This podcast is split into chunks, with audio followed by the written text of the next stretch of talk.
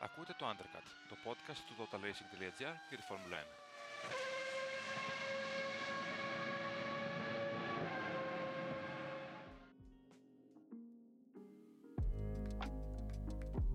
Χρήστο, πώς ήταν αυτό το εκλογικό σου Σαββατοκύριακο; Ένιωθα σαν καθιστή πάπια, Δημήτρη. Πεκίνου; Γιατί, όχι Πεκίνου. Α, ωραία η πάπια. Ε, νομίζω ότι σε ένα τριήμερο, που, σε ένα αυτό που έχουμε πρωταθλητή, έτσι, όπως, εντάξει, okay, τυπική ανάδειξη του Max Verstappen, ε, για τρίτη φορά από πρωταθλητής, πολύ σημαντική υπόθεση φυσικά, πολύ σημαντικό επίτευγμα για τον Ολλανδό, μπαίνει σε ένα πολύ, πολύ κλειστό κλαμπ οδηγών. Ε, και είχαμε και τα όσα έγιναν στο σπρίτο και στον αγώνα της Κυριακής που ήταν ενδιαφέροντα, ενδιαφέροντα μου. αλλά νομίζω ότι την, την αίσθηση ότι έχουμε περάσει ανάμακτα μια νέα Ινδιανάπολη ε, την έχω μετά τον αγώνα. Να πω αρχικά ότι από την πρώτη Κυριακή της σεζόν είχε φανεί η εξέλιξη των πραγμάτων. Ε, δεν υπάρχει λόγος να γίνει μεγαλύτερη ανάλυση. Έχουμε κουράσει να επαναλαμβάνουμε τα ίδια και τα ίδια. Ο Verstappen πανάξια πήρε το πρωτάθλημα. Σχέτως αν άρχισε 7 μήνες από εκείνη την Κυριακή στο Μπαχρέιν να το κλειδώσει και μαθηματικά. Ε, δεύτερον, η εικόνα αυτή ε, των ελαστικών που παρουσίασαν τόσο σημαντικό ζήτημα σε συνδυασμό με το πόσο ανέμακτα ε, κύλησε το τριήμερο επειδή συγκριτικά με την Ινδιανάπολη έχουμε έναν κατασκευαστή, έναν προμηθευτή ελαστικών στη Φόρμουλα 1, την Pirelli και όχι δύο είναι τα στοιχεία εκείνα που θα πρέπει να κρατήσουμε. Να, να αναφέρω και ένα ενδιαφέρον στατιστικό επειδή ο Verstappen ήταν ο πρώτος οδηγός που κλειδώνει πρωτάθλημα σε αγώνα sprint και το διαφήμισε αρκετά αυτό η Φόρμουλα 1 θέλοντας να προμοτάρει παράλληλα και το φορμάτα αυτό που έχει εισάγει τα τελευταία χρόνια. Ο έτερος οδηγός που έχει κλειδώσει πρωτάθλημα ή μάλλον πρωταθλήματα Σάββατο είναι ένας εξ αυτών που βρίσκονται στο κλαμπ μαζί με το Verstappen πια ο πεθερός του Nelson Piquet το 81, το 83 και το 87 το 82 και το 83 σε αγώνες, το 87 στις κατακτήρες δοκιμές του Ιαπωνικού Grand Prix τότε όταν ο Νάιτζελ Μάνσελ είχε έξοδο και είχε τραυματιστεί και ήταν ανήμπορος να συμμετάσχει στους εναπομείναντες δύο αγώνες τότε. Mm-hmm. Ε, επίσης το που θα πω είναι ότι χωρίς, τα, χωρίς τη διεξαγωγή των sprint ο Verstappen θα είχε πάρει τον, τον τίτλο από τη Σιγκαπούρη, Χρήστο. Αν δεν υπήρχαν sprint. Πες να μιλήσουμε Βεβαίως. Είναι μια νέα πραγματικότητα όμως την οποία έχουμε αποδεχθεί πια. Θες να μιλήσουμε λίγο πιο συγκεκριμένα για, την, ε, για το πολύκροτο ζήτημα των ελαστικών; Καταρχάς, αυτό που ήθελα να πω ήταν ότι δεν αποτελεί ένα θέμα ότι δημιουργούσε πίστα υπέρμετρη φθορά ή οι θερμοκρασίες και οι δυσκολίες στην χάραξη της πίστας ότι είχαν κάποια σχέση με το τι γίνεται. Δεν, δεν είναι θέμα φθορά, υπέρμετρη φθορά ή ε, χαρακτηριστικών της πίστας. Ήταν ξεκάθαρα θέμα κατασκευής.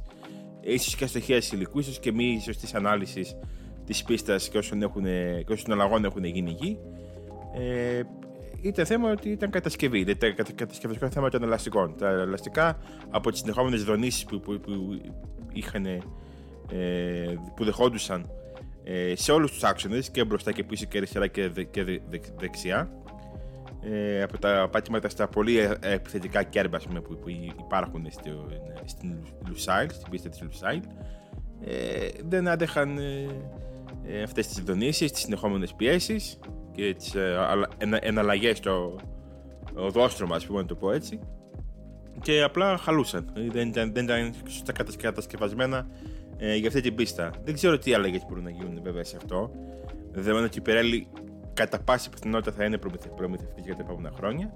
Σε μια πίστα που η Φόρμουλα 1 την θεωρεί ορόσημο, έτσι, και της έχει δώσει ένα δεκαετές συμβόλαιο μέχρι το 2032. Αρχικά να πω πως λύσεις υπάρχουν αν μιλάμε αποκλειστικά για τα ελαστικά. Θα πρέπει να γίνουν εκπτώσεις στην ενδυνάμει απόδοσή τους σε αντιπαραβολή με την συνολική ταχύτητα των μονοθεσίων. Από εκεί πέρα η Πιρέλη φέρει τεράστια ευθύνη για τα συμβάντα αυτά στο καταρ φαίνεται πως δεν ήταν σε καμία περίπτωση προετοιμασμένοι για, για τις απαιτήσεις της πίστας.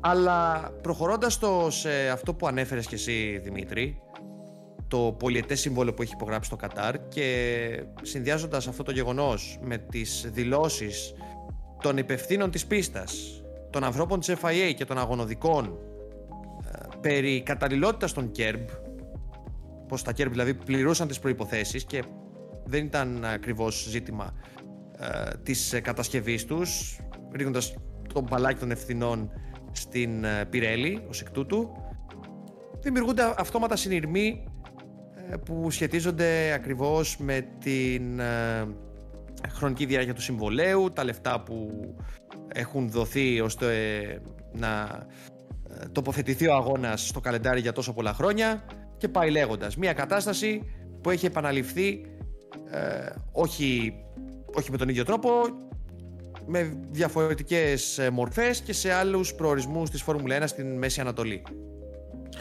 Ε, εντάξει, αυτό είναι θέμα χρημάτων, έτσι ξε, ξεκάθαρα. Ε, αυτοί είναι οι επενδυτές της Φόρμουλα 1 πλέον και με πάνω από έναν τρόπο. Ε, το ζήτημα είναι ότι ε, έχοντας αυτή την ε, κατεύθυνση έτσι, οι άνθρωποι τη Φόρμουλα 1, όχι τώρα, διαχρονικά και είτε λεγόταν ο αρχηγός είτε όταν Μπέρνι Έκλειστον, είτε Τσέις Κάρεϊ, είτε λέγεται τώρα Στεφάνο Ντομενικάλη. Ε, αυτά που έχει να φέρει μπροστά τα χρήματα, τα έσοδα που έχει να φέρει στη Φόρμουλα 1 είναι από αυτές τις χώρες και από τέτοιες χώρες. Και τώρα, εντάξει, αν τρέχαμε ας πούμε στην Ισπανία ή στο.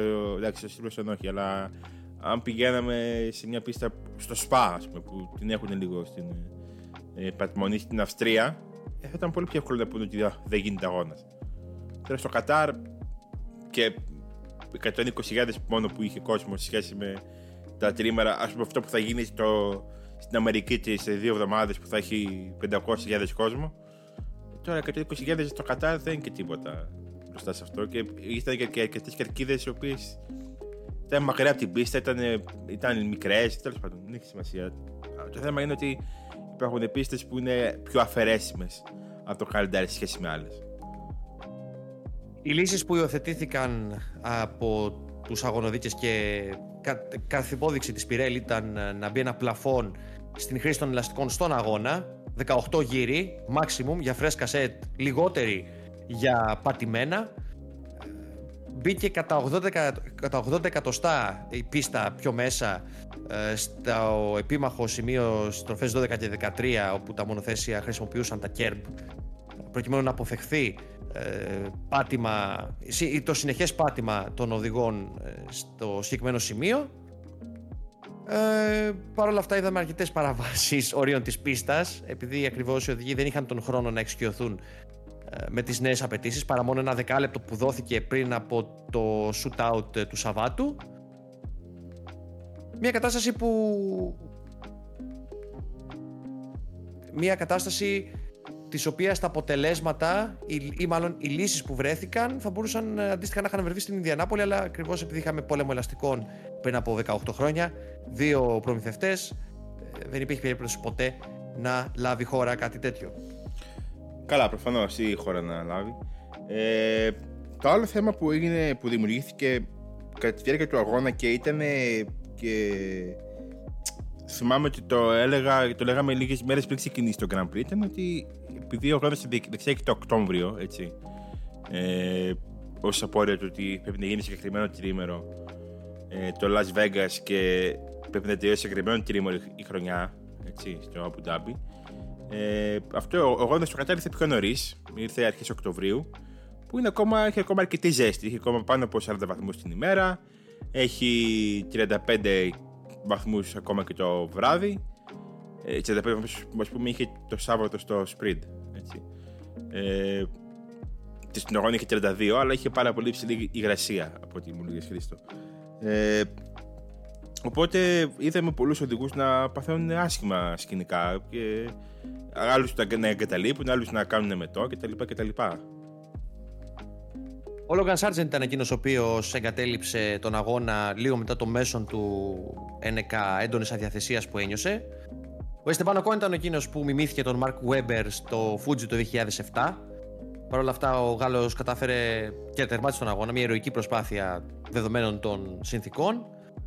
Και πληθώρα άλλων είτε όχι λιποθύμησαν είτε κοντοστάθηκαν ε, στο τέλος μετά το πέσιμο της καροσημαίας είδαμε ας πούμε τον Verstappen και τον Πιάστρη στο, ε, στο δωμάτιο αυτό πρωτού οι οδηγοί βγουν στο βάθρο να είναι ξαπλωμένοι στο πάτωμα ε, και να υποφέρουν. Άλλους να μεταφέρουν στο ιατρικό κέντρο της πίστας βλέπε Άλεξ Άλμπον και γενικότερα παράπονα ε, για τις ε, συνθήκες υπό τις οποίες έλαβε χώρο αγώνας. Mm-hmm. Ομολογώ ότι είχα πάρα πολλά χρόνια να δω κάτι τέτοιο. Εγώ ζωντανά, εν πάση περιπτώσει, δεν έχω παρακολουθήσει κάτι αντίστοιχο, παρά μόνο εικόνες από αλλοτινές εποχές, τη δεκαετία του 70 και του 80, όταν ε, η εκγύμναση των αθλητών της Φόρμουλα 1 δεν ήταν πουδενή στο σημείο που βρίσκεται σήμερα και σε ακραίες ε, συνθήκες, ε, σε ακραία αντίξωες συνθήκες καιρικές. Ε, βλέπαμε οδηγούς να λιποθυμούν. Θυμάμαι ας πούμε τον Νάιτζελ Μάνσελ είναι πολύ χαρακτηριστικό το στιγμιότυπο να προσπαθεί να σπρώξει το μονοθέσιό του στην γραμμή του τερματισμού στο Las Vegas ή στο Dallas, στο Dallas το 1980 κάτι, 83-84 εν πάση περιπτώσει. Κάτι, ε... πάση περιπτώσει, που παραπέμπει σε άλλες εποχές. Ναι, ναι, ναι, ξεκάθαρα. Ε, αυτό που θα πω είναι ότι νομίζω η μεγάλη διαφορά από ακόμα και πιο, πιο σύγχρονους αγώνες με αντίστοιχες συνθήκες, όπως στη Μαλαισία, ε, που έχει πολύ ψηλή υγρασία και υψηλέ θερμοκρασίες και γινόταν και περιόδους με αρκετή ζέστη. Και είναι ότι η πίστα είναι πολύ πιο καταπονητική για τους οδηγούς. Δηλαδή είναι συνεχόμενες στροφές, ενεργή κατεύθυνση, υψηλέ ταχύτητες, πολλά G στους ώμους και τα κεφάλια τους και στον αυχένα τους. Οπότε νομίζω ότι κάπως είναι πιο λογική η αντίδραση αυτή στο Κατάρ. Απλώς αυτό που πρέπει να γίνει είναι ότι σίγουρα πρέπει να ληφθούν κάποια μέτρα. Να πάει λίγο πιο, πιο αργά αγώνας ε, μέσα στη χρονιά ή να πάει πιο νωρίς, ας πούμε αντίστοιχα. Πολύ, πολύ πιο νωρίς. Αλλά και πάλι νομίζω ότι δεν πας να τρέξεις στην έρημο έτσι και περιμένεις να έχει δρο, δροσούλα. Μου ήρθε όσο, όσο μιλούσες Δημήτρη στο μυαλό η θύμηση ε, του Μπαχρέν του 2005 που ως και σήμερα ε, διατηρεί το, την τα πρωτεία του αγώνα που έχει διεξαχθεί με τις υψηλότερες θερμοκρασίες που έχουν παρατηρηθεί. Ακόμα και εκεί δεν είχαμε δύο οδηγούς ε, να λιποθυμούν στο τέλος του αγώνα. Οπότε κάτι πάει λάθος. Κάτι πήγε πολύ λάθος στην έρημο της Λουσάιλ. Θες να ναι. μιλήσουμε τώρα για τα αγωνιστικά δρόμενα, όπου σικά, πέραν του Verstappen που παρήλασε ε, στην ε, νίκη την Κυριακή και κλείδωσε και το πρωτάθλημα το Σάββατο. Ε, η McLaren ήταν εκείνη η οποία για ακόμη ένα τρίμερο τον τελευταίο καιρό έκλεψε τις εντυπώσεις και δει ο Αυστραλός Ρούκι ένας μελλοντικός παγκόσμιος πρωταθλητής, ο Σκαρπιάστρη. Ναι, δεν ήταν μόνο η νίκη του στο sprint, το οποίο ο sprint είχε πολύ ενδιαφέρον ούτως ή άλλως. Ήταν στου πιο ενδιαφέρον αγώνες του τριμέρου και όχι μόνο γιατί πήρε τον τίτλο ο Verstappen. Ε, ήταν και το διπλό, βάθ, το, διπλό δι, διπλό βάθρο, αν αυτό βγάλει νόημα, της McLaren. Διπλό-διπλό. Ναι. Επί δύο. Επί δύο πίτα, διπλό. πίτα. Πίτα, πίτα. Το πίτα, πίτα στα κούντι, το θυμάσαι; Το θυμάμαι, το θυμάμαι. Κάποτε. Ναι, ναι, ναι. ναι. Το, και το αργουντάκι θυμάμαι. Ε, Όχι, ε, το θέμα είναι ότι στη McLaren έχουν ένα μονοθέσιο έτσι που είναι το δεύτερο στη δυναμική, μάλλον το 1,5. Δηλαδή, αν η Red Bull είναι το 1, η McLaren είναι το 1,5, εφόσον ο Πέρες είναι σε άλλο μήκο κύματο. Ε, έχω την αίσθηση ότι αυτό που αναπτύσσεται στη McLaren, η δυναμική που αναπτύσσεται στη McLaren ανάμεσα στους δύο οδηγούς και με τον πιάσει να παίρνει και αυτός νίκη πριν τον Όρις, έστω και να φτύνει σε sprint, ε, έχει, έχει φέρει νομίζω, τον Βρετανό σε ένα σημείο λίγο πιο δύσκολο, σε ένα σημείο λίγο πιο ε, πιεστικό και νομίζω ότι έχει και αγχώνεται περισσότερο πλέον για το τι θα έχει το άμεσο μέλλον του στην ομάδα. Ενδεικτικό αυτό που λες είναι ενδεικτική, συγγνώμη για την λάθος κλίση, ενδεικτική αυτού που λες ήταν η, η διαμαρτυρία εισαγωγικά του Βρετανού στο τελευταίο κομμάτι του αγώνα όταν ε, βρέθηκε πίσω από τον ομοσταυλό του. Ε, είχε καλύτερο ρυθμό, όμως η ομάδα ε, κοίταξε το συμφέρον της και πολύ σωστά έπραξε να πάρει το, το, τη μέγιστη δυνατή συγκομιδή βαθμών και του έδωσε εντολή να παραμείνει πίσω του. Ναι, και αυτό ήταν κάτι το οποίο ο Πιάστρη το έχει κερδίσει μέσα στη σεζόν. Και το κατάφερε νομίζω πολύ, με πολύ χειρότερο από να πει ότι, να πει ότι κοίτα, Λάντο, όχι ο ίδιος, η ομάδα που το, ουσιαστικά είπε τα λεγόμενα που ήθελε να πει ο Πιάστρη στον Νόρις. Ε, Λάντο, θα κάτσουμε πίσω για να πάρουμε βαθμούς. Είμαστε πολύ καλά εδώ που είμαστε. Θα μειώσουμε καλή διαφορά από την Αστον Μάρτιν. Οπότε μια χαρά είμαστε εδώ. Τσιλ, κούλαρε, άραξε. Δεν θα κάνουμε τίποτα. Και αυτό για το Πιάστρι είναι ένα τρομερό επιτεύγμα σε μια ομάδα που ο Νόρις είναι όχι απλά το, ήταν όχι απλά το απόλυτο. Και είναι νομίζω ακόμα το απόλυτο νούμερο 1 αλλά που έχει ουσιαστικά επενδύσει όλη στο μέλλον πάνω στον ε, Βρετανό έτσι, όλη την ε, ε, άμεση ύπαρξη να το πω διαφορετικά. Αποτελεί άλλωστε προϊόν της Ακαδημίας της ομάδας. Ναι, ναι, ναι. Για μένα τόσο το λάθος περισσότερο το λάθος του Σαββάτου και λιγότερο το λάθος της Παρασκευής όπου πρακτικά ο Νόρις δεν έγραψε χρόνο στο Q3, σβήστηκαν δύο του προσπάθειες λόγω παράβασης των ορίων της πίστας. Άπτονται και στην ε, σταδιακά ε, βελτιούμενη εικόνα του Πιάστρη, γιατί μιλάμε για την άνοδο της Μακλάρεν στη διάρκεια του πρωταθλήματος που είναι εντυπωσιακή και ενδεχομένως να μην έχει προηγούμενο, ε, τουλάχιστον τα πολλά τελευταία χρόνια, όμως αντίστοιχη άνοδο έχει σημειώσει και ο Πιάστρη, έτσι. Ναι, και μιλάμε μάλιστα για έναν οδηγό ο οποίος είναι rookie. Έτσι. Δεν είναι, είναι την πρωταθλητή Φόρμουλα 2, Φόρμουλα 3 την πρώτη σεζόν. Αλλά αυτό δεν σημαίνει και κάτι. Δεν αποδεικνύει κάτι άμεσα για τη Φόρμουλα 1, αποδεικνύει πολλά για τον ίδιο τον οδηγό και το, και το ταλέντο του. Αλλά όλα αυτά πρέπει να μεταφραστούν σε απόδοση. Και το γεγονός ότι μεταφράστηκαν τόσο εντυπωσιακά σε απόδοση την πρώτη του χρονιά, που δεν είναι κάτι εύκολο για οποιονδήποτε οδηγό, έτσι. Νομίζω ότι τον κάνει, μάτια θα πω μαζί με τον Verstappen, τον καλύτερο rookie οδηγό μετά τον Hamilton και νομίζω τα λέει όλα. Μου έκανε φοβερή εντύπωση η διαχείρισή του στο sprint του Σαββάτου από που ξεκίνησε πρώτος, στο το οποίο ξεκίνησε πρώτος, ο Πιάστρη. Δεν ταράχθηκε σε κανένα σημείο όταν ο Ράσελ ένεκα του πλεονεκτήματος που το έδιναν τα ελαστικά του για την εκκίνηση τουλάχιστον τον προσπέρασε αγόρασε τον χρόνο του, επιτέθηκε όταν έπρεπε, κλείδωσε την πρωτιά. Ομοίω και την Κυριακή, ε, λόγω του αλαλούμ αυτού με τις ε, πολλαπλές στάσεις των οδηγών, τρεις για την συντριπτική πλειοψηφία, τέσσερις για τον Ράσελ, θα εξηγήσουμε τους λόγους ε, στην πορεία. Ε, διαχειρίστηκε άρτια τον αγώνα του, έκανε τις προσπεράσεις που έπρεπε, στο σημείο που έπρεπε. Δεν νομίζω ότι μπορούσε να διεκδικήσει κάτι καλύτερο αντικειμενικά. Και ακριβώς όπως είπες και εσύ με το σπαθί του, κέρδισε ε, κέρδισε σε εισαγωγικά την εντολή να... την εντολή που δόθηκε στον Νόρις να παραμείνει πίσω του. Ε, νομίζω ότι πρέπει να αποδείξει τη βαθμολογία από την Aston Martin με όλους τους 11 βαθμούς που αυτό μου φαίνεται super wow.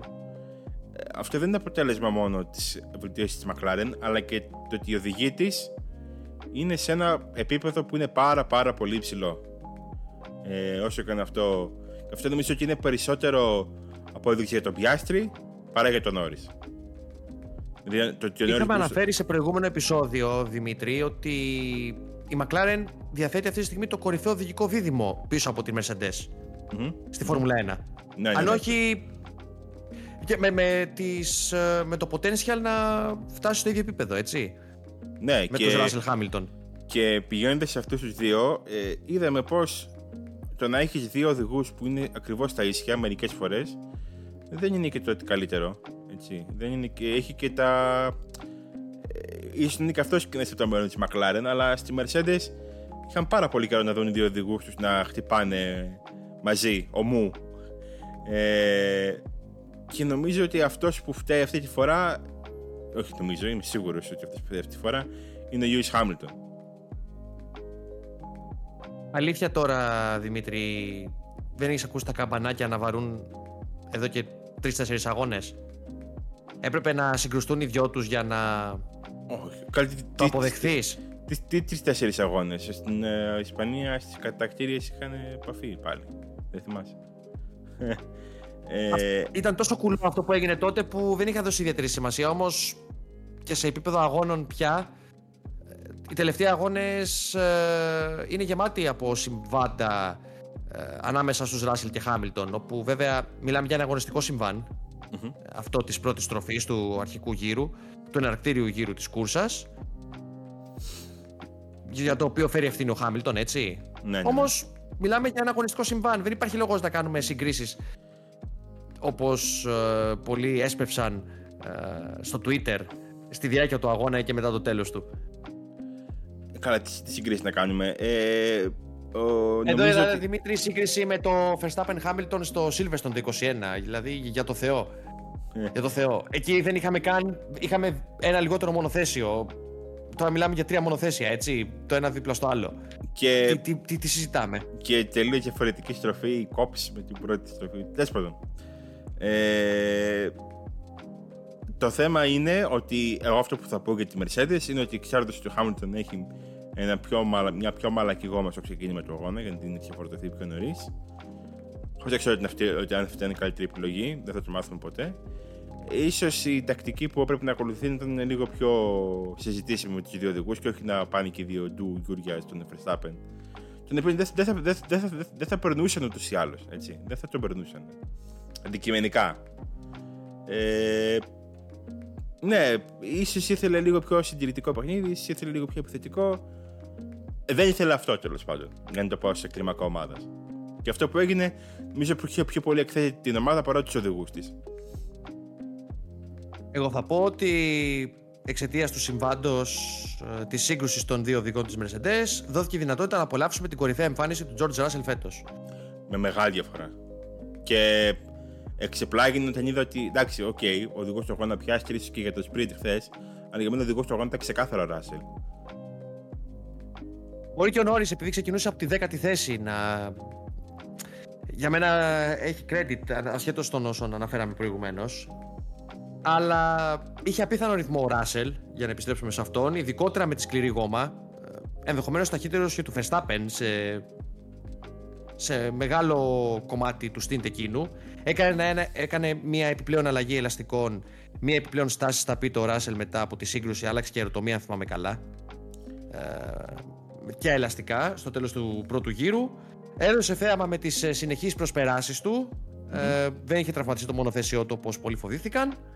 Και συνάμα απάντησε σε όσους ε, είχαν βρει θεωρητικά πάτημα να τον κατακρίνουν ε, μετά τα όσα έγιναν στη Σιγκαπούρη ή και γενικότερα μέσα στη σεζόν όπου ομολογουμένως έχει κάνει ε, λάθη που δεν είχε πραγματοποιήσει Φερρυπίν πέρσι στην πρώτη του σεζόν με τη Mercedes.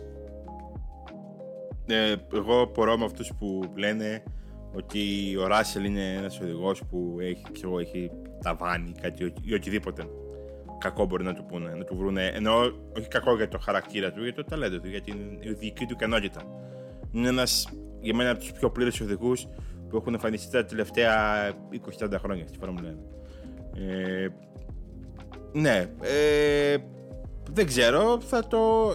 ε, Η δυναμική στη Mercedes όπως και στη McLaren ε, θα είναι ακόμα πιο ενδιαφέρουσα αν διεκδικούν κάποιο πρωτάθλημα τα επόμενα χρόνια. Έτσι, τα επόμενα δύο Αυτό χρόνια. περιμένουμε όλοι. Ε, Αυτό α- περιμένουμε όλοι, ρε Δημήτρη. Αν γίνει αυτό, εκεί θα έχουμε τζράβαλα, σίγουρα. Είναι ξεκάθαρο. Ε, Τι τώρα, από εκεί και πέρα, damage limitation για τη Ferrari που βίωσε ένα δύσκολο τρίμερο.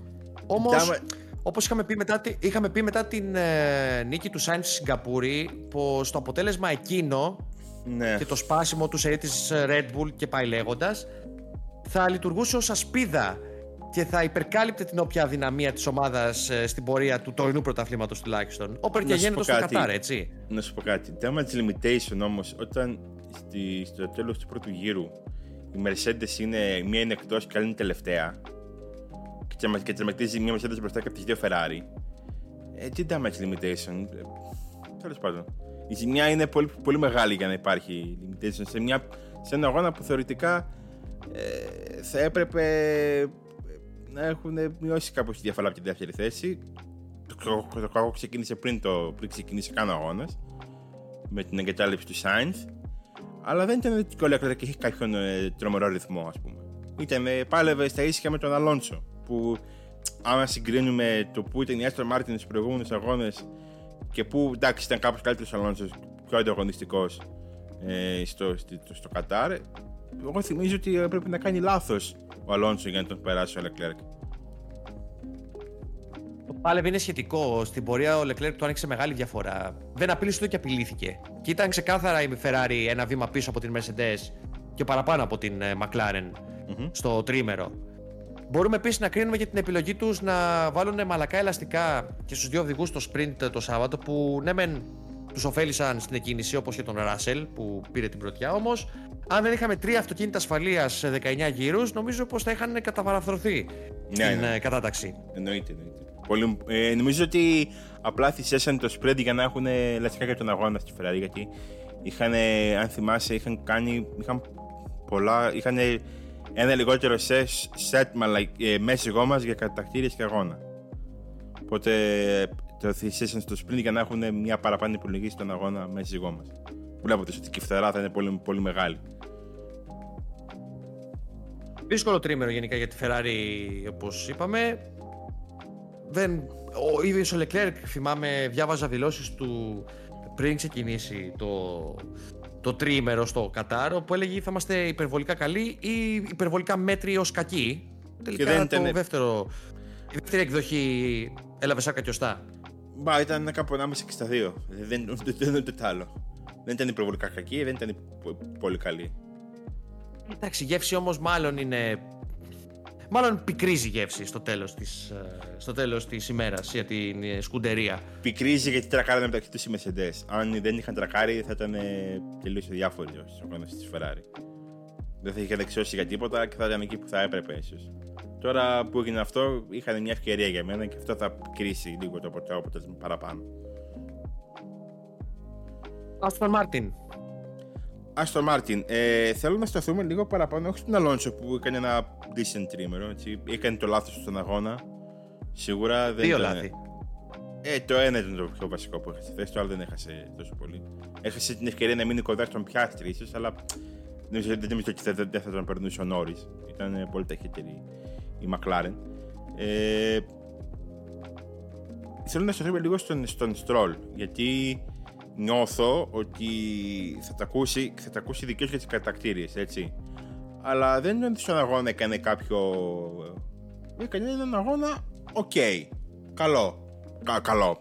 Με ποινές και όλα αυτά, αλλά δεν ήταν ο Stroll που είδαμε στις κατατακτήριες. Τι έλεγα στο προηγούμενο επεισόδιο ε, για τον Grand Prix Ιαπωνίας ε, Δημήτρη; Ότι ο Lance Stroll δεν μπορεί να υποστηρίξει το μέγεθος που φιλοδοξεί να γίνει η Aston Martin και επιμένω σε αυτό. Mm-hmm. Αναφορικά με τους επικριτές του πήραν πάτημα οπωσδήποτε, βρήκαν πάτημα από την λανθασμένη αλλά αυθόρμητη συμπεριφορά του αν μπορώ να τη χαρακτηρίσω έτσι μετά τις κατακτήριες ναι. το Σάββατο αλλά μάλλον δεν έχουν παρακολουθήσει τον ίδιο και την πορεία τους στη Φόρμουλα 1 τα προηγούμενα χρόνια. Δηλαδή, ο Στρόλ λίγος πολύ αυτό είναι. Ε, δεν ήταν ποτέ δεινός ε, qualifier, όπως ε, λέμε. Και στην διάρκεια ενός πρωταθλήματος ή του εκάστοτε πρωταθλήματος είχε μεγάλα διαστήματα μετριότητας ως και κακών εμφανίσεων και 4-5 αγώνες όπου δέσποζε και έπαιρνε παραπάνω ε, πράγματα από αυτά που θα ανέμενε κανείς από εκείνον. Ναι. Άρα δεν αλλάζει κάτι συνολικά. Απλώς είναι και η Aston Martin σε μια περίοδο κάμψης ε, βάση ναι. απόδοσης ε, τον τελευταίο αρκετό καιρό. Και όλα αυτά ε, γιγαντώνονται στην, στην εικόνα που λαμβάνουμε έτσι. Γιατί ακόμα και ο Αλόνσο βλέπουμε ότι δυσκολεύεται το τελευταίο διάστημα, δεν είναι, το τελευταίο διάστημα. δεν είναι ότι ε, διεκδικεί νίκες στα ίσια και ο Στρόλ μένει ε, εκτός ή είναι πολύ μακριά. Σύμφωνοι, σύμφωνοι. Ε, αυτό που ίσως έχει σημασία για τον Στρόλ και θα πρέπει να τον δούμε όχι άμεσα, ίσως και σε βαθμό που ε, το σημείο κλειδί μάλλον για την καριέρα του Στρόλ είναι τι θα γίνει αν η Esther Martin έχει ένα πραγματικά, και όχι σαν το φετινό, ένα πραγματικά ανταγωνιστικό μονοθέσιο όχι για τη δεύτερη θέση για την τρίτη, για, για να διεκδικήσει το κάτι παραπάνω, το έξτρα, το, το πρωτάθλημα, ας πούμε. Εκεί νομίζω θα είναι το, σημείο καμπής στην καριέρα του. Τώρα νομίζω ότι θα είναι εκεί που θα πει και ο ίδιος ίσως ότι εντάξει δεν, δεν, γίνεται. Έτσι, έτσι πιστεύω Τώρα εγώ. μιλάμε με ορίζοντα, τώρα μιλάμε με ορίζοντα το 26 όμως, όχι με ορίζοντα το, την επόμενη σεζόν. Ναι, δεν νομίζω ότι του χρονιά ο Μάρτιν θα είναι. Θα είναι ίσως. Θα έχει. Θα είναι σε απόδοση περίπου εφάμιλλη με αυτή που έχει τώρα, ίσως λίγο καλύτερη. Αλλά όχι κάτι στην αυτό που είδαμε στην αρχή στο ξεκίνημα της σεζόν. Τώρα αυτά αλλάζουν φυσικά. Αλλά Οκ, το λέω για να το πω. Ε, τώρα, η ομάδα που νομίζω ότι μετά τη McLaren ότι έχει το μεγαλύτερο κέρδος από το Κατάρ είναι η Alfa Romeo.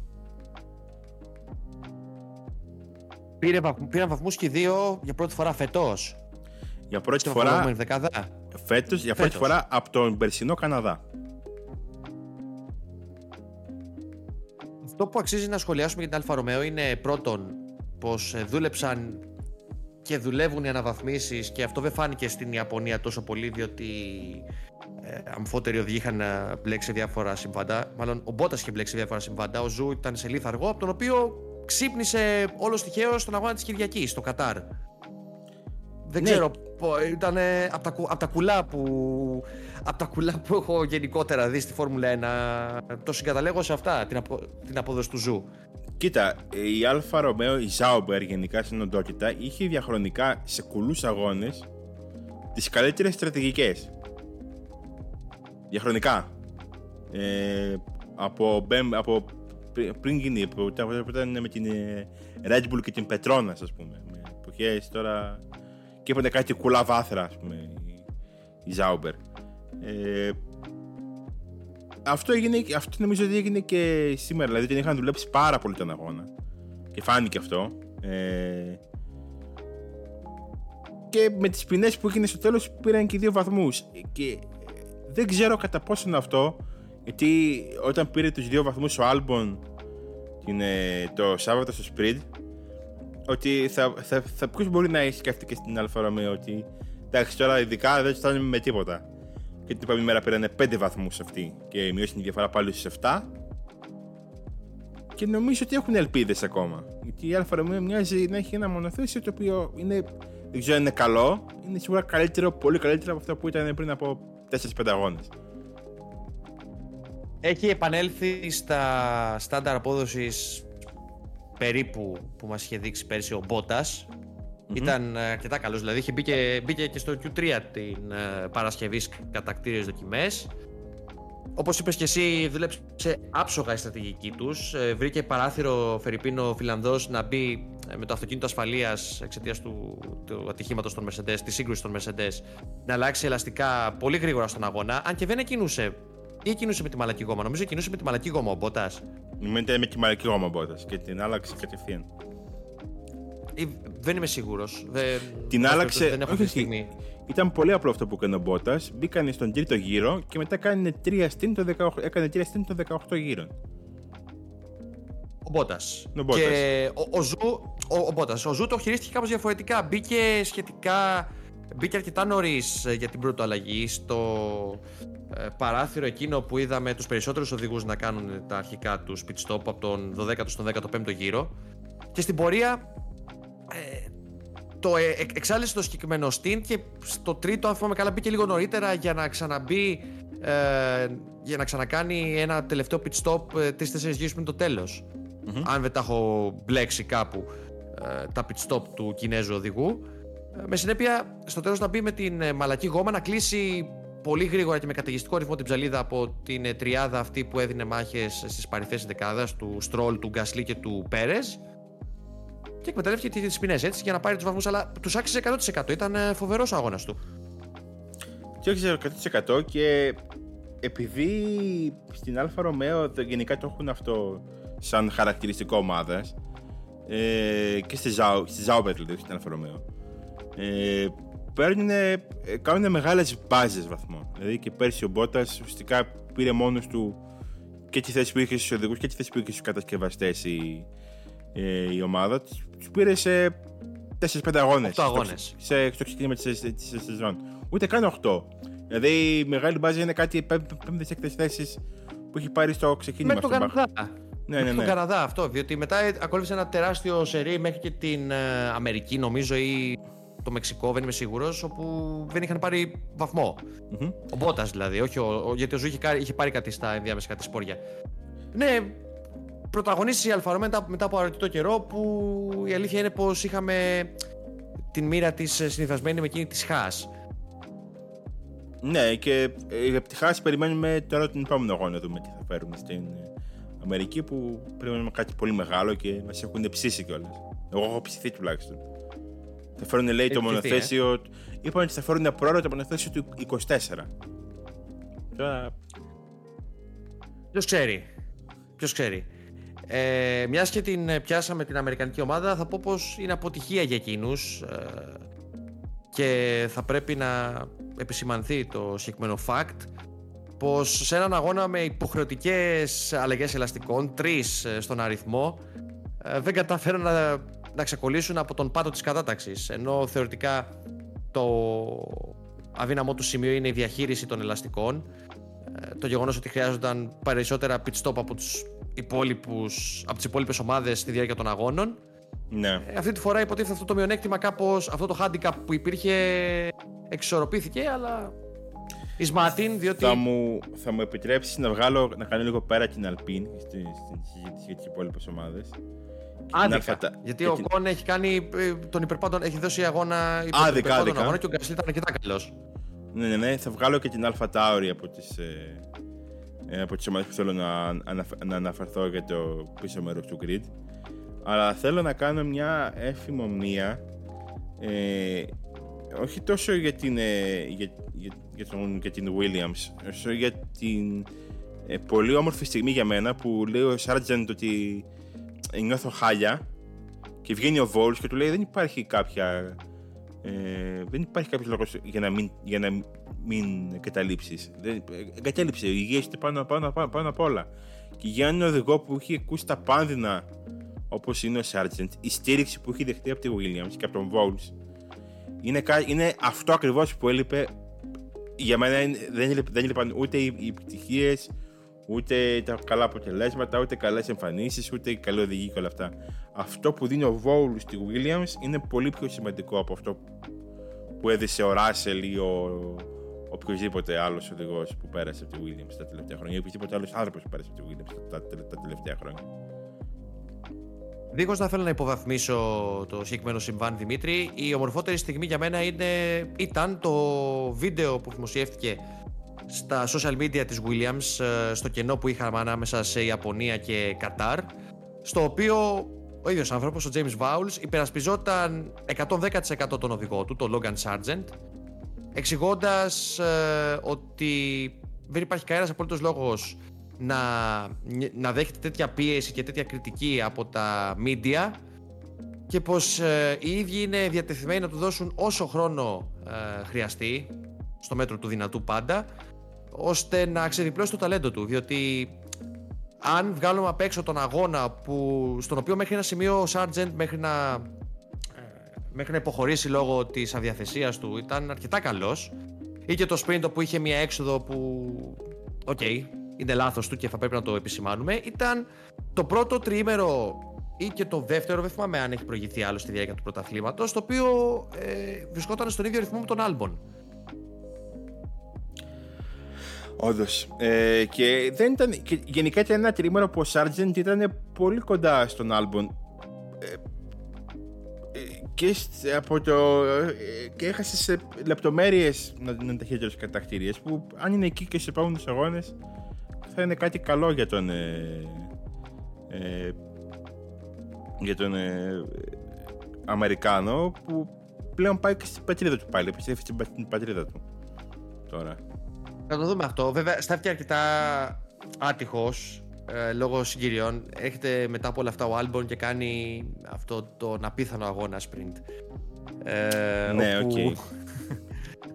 όπου κέρδισε 5-6 θέσεις σε 7-8 γύρους. Ήταν απίθανος. Wow. Wow. Πολλές είπα, 4 θέσεις σε, σε 6 γύρους. Καλά, δεν είναι. Και και αυτό παραμένει κουλό.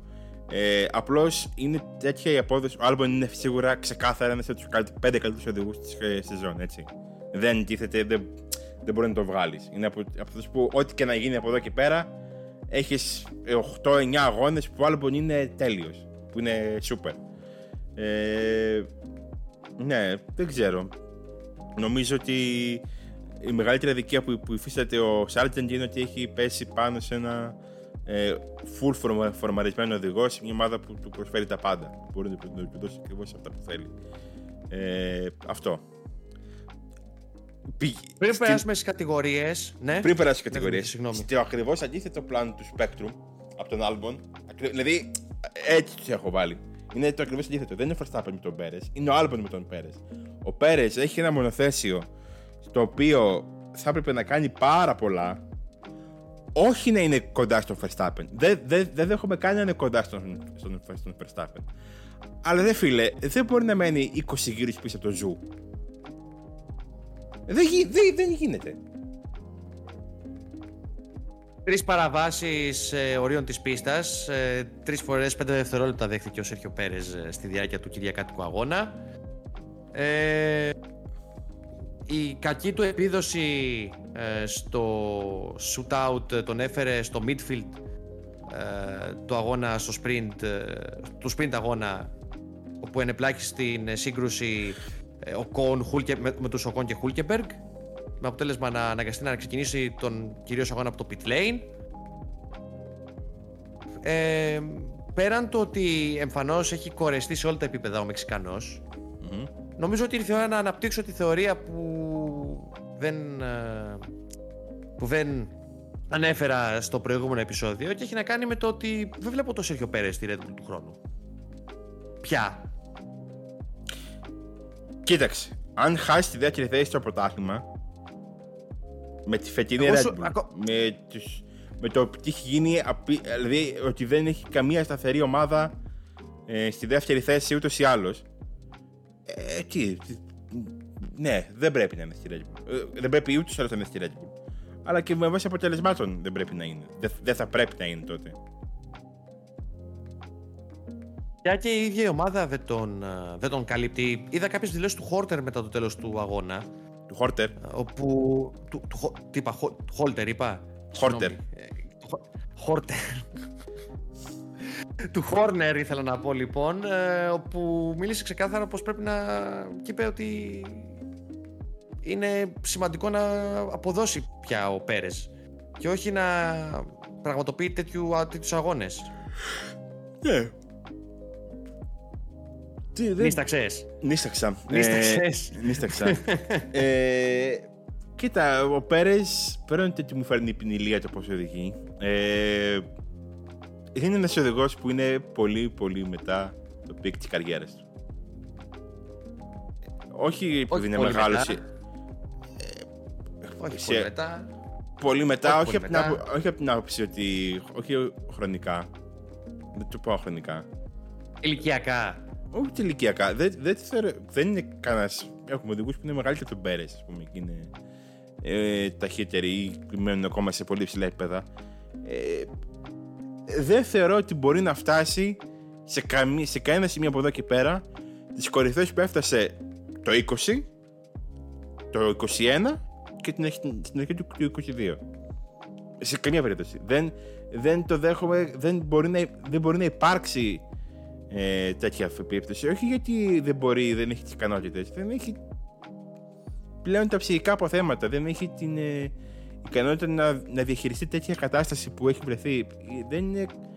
Έχει, και έχει βρεθεί όχι γιατί τον πιέζει η Red Bull. Νομίζω ότι οποιοδήποτε άλλος οδηγός στην ιστορία της Red Bull είχε απόδοση ίδια με τον, τον Πέρες, θα είχε ήδη φύγει.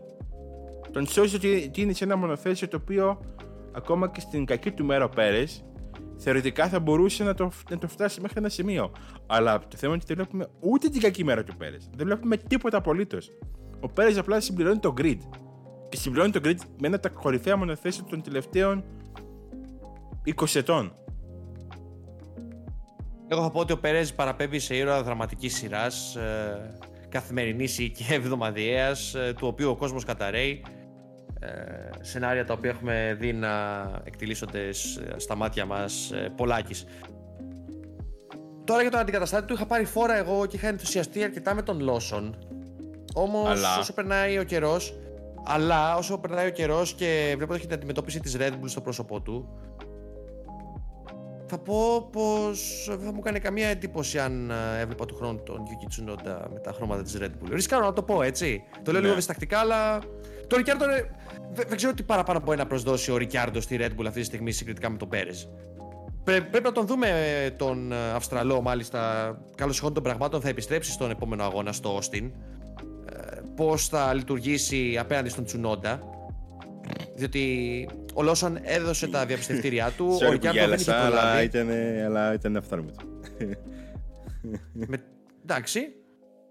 Fair. Προτού λοιπόν ε, ληφθούν αποφάσεις, ε, θα πρέπει να, θα πρέπει να εξεταστούν όλες οι παράμετροι ε, ώστε να μην γίνει κάποιο λάθος. Ε, Περισσότερο βλέπω λοιπόν ε, τον ε, Ιάπωνα στο πλάι του Verstappen παρά τον Ρικιάρντο. Οκ. Και δικαιωματικά νομίζω το αξίζει. Σίγουρα το, το αξίζει, αλλά. Ε, η Φόρμουλα Αλλά είναι- εγώ γέλασα, πες το. Αλλά εγώ γέλασα. ε, ναι, πιστεύω ότι ο Ρικάρντο, αν, κάνει- αν, είναι- αν δεν είναι ο Πέρες, ήταν ο Ρικάρντο, όχι γιατί ε, είναι καλύτερος από τον Τσουνόντα, αλλά γιατί ε, ο Ρικάρντο είναι πιο εύκολα αναλώσιμος. Με ό,τι Είναι πιο εύκολα φεύγω. αναλώσιμος. Ναι, Συγκριτικά με τον Τζουνόντα θεωρείς τον Ρικιάρντο πιο εύκολα αναλώσιμο; ναι, γιατί είναι σε μια ηλικία που μα, η Red Bull δεν έχει... Η βάση οδηγών της Red Bull από πίσω είναι άδεια. Πρακτικά. Κάνουμε ένα σενάριο. Κάνουμε ένα σενάριο, κάνουμε ένα σενάριο, Δημήτρη. Φεύγει ο Πέρες, έχει τον Ρικιάρντο. Στο Ναι. πέντε του Verstappen. Ναι. Λαμβάνουμε επίσης υπόψη το σενάριο Mercedes και McLaren, όπως αναφέραμε νωρίτερα στο επεισόδιο, έχουν, να έχουν την δυνατότητα να απειλήσουν τη Red Bull. Μμμ. Υπάρχει, υπάρχουν πιθανότητες να συμβεί αυτό, έτσι; Ναι, ναι, ναι. Ή μία ή πολλές, όπως το βλέπει ο καθένας. Ο Verstappen λοιπόν παλεύει, ανάμεσα, ε, πα- παλεύει απέναντι σε τέσσερις οδηγούς με εισάξια μονοθέσια. Ο Ρικιάρντο, πού ακριβώς μπορεί να σταθεί σε αυτό το επίπεδο; Δεν λέω ότι μπορεί να σταθεί. Ο Πέρες σε καμία περίπτωση δεν μπορεί να σταθεί με βάση και αυτά που είδαμε Α, φέτος. αυτό Ο Ρικιάρντο, δεν- πού- τι ακριβώς μπορεί να κάνει; Δεν μπορώ να σου Τι, τι απαντήσω, περισσότερο μπορεί να αλλά κερδίσει; δεν μπορείς νομίζω, να ότι, απαντήσεις. δεν, δεν νομίζω ότι θα είναι κάτι το οποίο θα εντυπωσιάσει τον κόσμο και τη Red Bull και όλα αυτά. Ε, να να είναι μπροστά από τον Norris και τον Piastri και τον... Ε, ε, Καταρχάς από τον Norris σίγουρα, δεν- δεν- σίγουρα δεν είναι στο ίδιο επίπεδο πλέον. Το είδαμε στη McLaren. Εντάξει, τι- τι έκαναμε. Ε, όχι, αυτό που, η απάντηση που έχω να δώσω είναι ότι αυτό δεν, είναι- αυ- ε, αυτό δεν είναι δεδομένο ούτε με τον Τσουνόντα, έτσι. Αυτή είναι αυτή είναι η- η- η- η άποψή μου. Και, η άλλη- και το άλλο πολύ σημαντικό για μένα θέμα είναι ότι ο Ρικάρντο εκτός από τα όσα δίνει στη Red Bull ε, αγων, αγωνιστικά, τα δίνει και στη Φόρμουλα 1 επικοινωνιακά. Είναι ένας οδηγός ο οποίος είναι εκπληκτικά δημοφιλής. Με τα καλά του και με τα κακά του αυτά, έτσι. Τώρα, αν σωστό αυτό ή λάθος, δεν το κρίνω εγώ. Αλλά είδαμε πώς, πόσο εύκολα δε- αδειάσανε τον, ε, τον Εντεβρή για να έρθει ο, ο Ρικάρντο και έχει φύγει ο Ρικάρντο τρεις αγώνες και το Λόσο δεν, δεν βλέπουμε το, το, το, το, το παραμικρό. Τίποτα, μηδέν. Τέλος πάντων, ε, πάμε στι κατηγορίε για να το τελειώσουμε. Top 5 λοιπόν. Ε, διατηρώ την στάση μου να μην τοποθετώ τον Max Verstappen στα top 5. Ε, άσχετα αν κλείδωσε το τρίτο του παγκόσμιο πρωτάθλημα. Πιάστρι, Ράσελ, Νόρις, Άλμπον και Ζου είναι το δικό μου top 5. Ίσως να αδικώ τον ε, Οκόν. Ίσως να αδικώ και άλλους οδηγούς. Τον Μπότας ενδεχομένως. Εν πάση περιπτώσει θα, θα, παραμείνω σε, θα παραμείνω πιστός στην αρχική μου ε, τοποθέτηση. Ο Ζου κέρδισε 10 θέσεις να πούμε ε, στην ε, διάρκεια του αγώνα. Ξεκίνησε 19ος και τελευταίος. Ελλείψει του Κάρλος Σάινθ για να ε, πάρει βαθμούς τελικά. Ε, εγώ θα πω Πιάστρι, Νόρις Ράσελ, Ζου και Οκόν. Α, θα το βάλεις εσύ τον Οκόν. Ε, δεν δε, δεν γίνεται να παραβλέψω την απόδοση του Άλμπον το Σάββατο στο sprint. Και, τον, αγώ- και στον αγώνα της Κυριακής ως ένα σημείο ήταν εξαιρετικός, αλλά υπέκυψε στην ανωτερότητα της Alfa Romeo. Ήταν λίγο καλύτερη η Alfa Romeo στον αγώνα της Κυριακής. Ε, τι έχουμε μετά, χειρότερος οδηγός. Λοιπόν, η, η εύκολη επιλογή είναι ο Στρολ. Έτσι. Αλλά Αλήθεια. Η εύκολη επιλογή. Ναι. Η εύκολη επιλογή είναι ο Στρολ. Ε, ε, η πιο προφανής ίσως. Αλλά ε, ε, για μένα Ο ο Στρολ Stroll- επειδή ήταν ψιλοκα... Ο Στρολ ήταν ψιλοκαλός στον αγώνα, γι' αυτό δεν τον σκέφτηκα σε αυτή την κατηγορία. Ναι, ναι, ε, γι' αυτό δεν θα πω εγώ τον, στον Στρόλ, γιατί γι' αυτό ακριβώ επειδή έκανε, θεωρώ ότι έκανε έναν αρκετά αξιοπρεπή αγώνα. Ε, θα πω τον Μάγνουσον, ο οποίος δεν εμφανίστηκε, ήταν σαν να μην πήγε ποτέ στο Κατάρ. Εγώ είμαι ανάμεσα στους Χούλκεμπεργκ και Πέρεζ. Να σου πω την αλήθεια. Ο Χούλκεμπεργκ, να πούμε, ο οποίος πήρε ποινή 10 δευτερολέπτων. Καλά. ε, διότι. Κοίταξε, είναι η δύναμη της συνήθειας. έλειπε το μονοθέσιο του Κάρλος Σάινθ που δεν πήρε ποτέ κίνηση από την ε, 12η θέση. Διότι ο Ισπανός δεν είχε καταφέρει να προκριθεί στο Q3 την ε, Παρασκευή. Ο Χούλκεμπεργκ κινούσε ακριβώς πίσω του 10 στη 14η. Ε, το spot, ε, το spot, ε, η θέση του Ισπανού είχε μείνει κενή. Ο Χούλκεμπεργκ τελειώνοντας τον γύρο σχηματισμού ε, ήταν κάπως απρόσεκτος και πήρε την θέση, πήρε τη θέση του Σάιν στο grid και τιμωρήθηκε βέβαια με 10 Πολύ- δευτερόλεπτα όπως είπαμε. Που, που, πάρα πολύ αστείο. Το blooper της χρονιάς είναι για μένα. Μπορεί, μπορεί, μπορεί. Δεν θυμάμαι τα, τα προηγούμενα να σου πω την αλήθεια. Αλλά α, στο τέλος, αν κάνουμε μια έρευνα στην ανασκόπηση της χρονιάς, νομίζω ότι θα συγκαταλέγεται σε αυτά.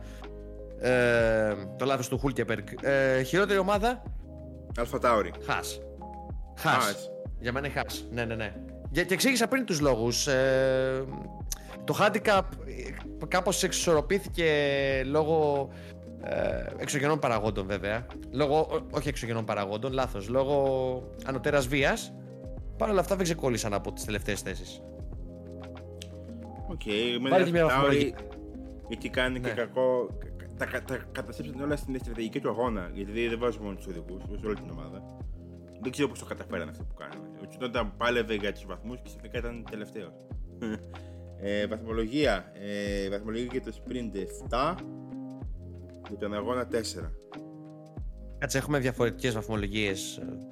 Είχαμε κάνει κάτι αντίστοιχο στο, στα προηγούμενα sprint. Το κάνω, Δεν το, θυμάμαι, κάνω- είχαμε το βα- κάνω τώρα. Το κάνεις μόνος σου. Το κάνεις μόνος σου. Εγώ βάζω ένα 6 συνολικά στο τρίμερο και διαφοροποιούμαι από, από εσένα και τη στάση που ακολούθησες. Οκ. Οκ. Και τώρα ε, η Φόρμουλα 1 goes west. Που λένε. Ε, η ζωή είναι ειρηνική εκεί πέρα. Ε, δεν ξέρω κατά πόσο αυ- όλο αυτό που έχει γίνει ε, στο Κατάρ θα επηρεάσει κάπως την προετοιμασία των ομάδων για εκεί και ε, τι, θα, τι θα αλλάξει και αν θα έχουμε αλλαγές κτλ. κτλ. Τι από, από πλευράς ελαστικών εννοείς; Ναι, ναι. Δεν νομίζω ότι θα Γιατί- υπάρχουν ιδιαίτερες διαφοροποιήσεις. Γιατί το Circuit of the Americas είναι μια πίστα που φημίζεται για τα σαμαράκια του. Έτσι, είναι χτισμένη πάνω σε ένα βάλτο, οπότε βουλιάζει η πίστα κάθε χρόνο που πρέπει να, να φτιάχνεται. Ε, θεωρητικά φέτος ε, ο σκελετός των ελαστικών είχε ενισχυθεί στην αρχή της χρονιάς. Αυτό δεν, δεν, επιβεβαι- δεν επιβεβαιώθηκε βέβαια στο, βέβαια στο Κατάρ. Αλλά στην Αμερική λογικά θα επανέλθουμε σε μια κανονικότητα. Δεν περιμένω κάτι διαφορετικό. Και πολύ καλά κάνεις. Ε, Ούτε στην απόδοση των ομάδων περιμένω κάτι διαφορετικό, να είμαι ειλικρινής. θα είναι πάλι McLaren κοντά στην Red Bull, κοντά στον Verstappen. μάλλον. Ναι. Ναι, ναι, το, το πιστεύω. Το Άρα θα πιστεύω. έχει την πρώτη της μεγάλη ευκαιρία να προσπεράσει την Aston Martin. Η πρώτη της μεγάλη ευκαιρία να περάσει- να προσπεράσει την Aston Martin και ελπίζουμε όλοι την πρώτη της μεγάλη ευκαιρία να πάρει να διεκδικήσει την νίκη στα ίσια.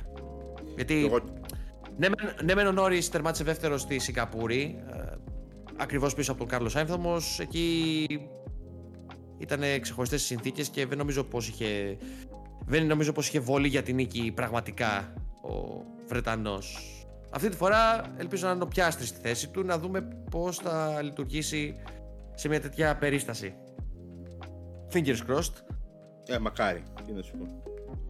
και για σένα μακάρι να χαρείς λιγάκι επιτέλους Χάρηκα τόσες και, πίκρες και χθες και σήμερα χάρηκα πολύ. Αχάρικε. Εντάξει, εντάξει. Εγώ μιλούσα για νωρίτερα μέσα στην εβδομάδα, αλλά δεν πειράζει.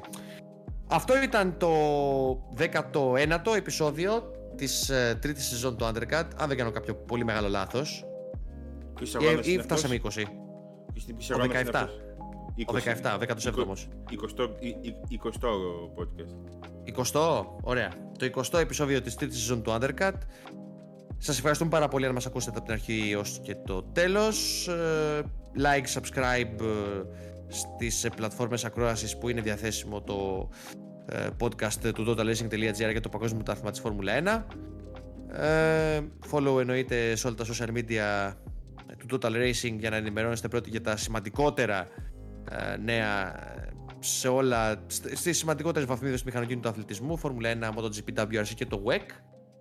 Ε, δεν ξέρω, δεν νομίζω να... Δεν πιστεύω ότι έχουμε... Δεν είμαι σίγουρος αν έχεις να προσθέσεις εσύ κάτι άλλο. Ε; Τίποτα απολύτως. Τίποτα απολύτως. Τίποτα απολύτως. Από τον ε, Δημήτρη Βούρδα και τον Χρήστο Καράκη να είστε όλοι καλά. Ανανεώνουμε, ανανεώνουμε το ραντεβού μας για την επόμενη φορά.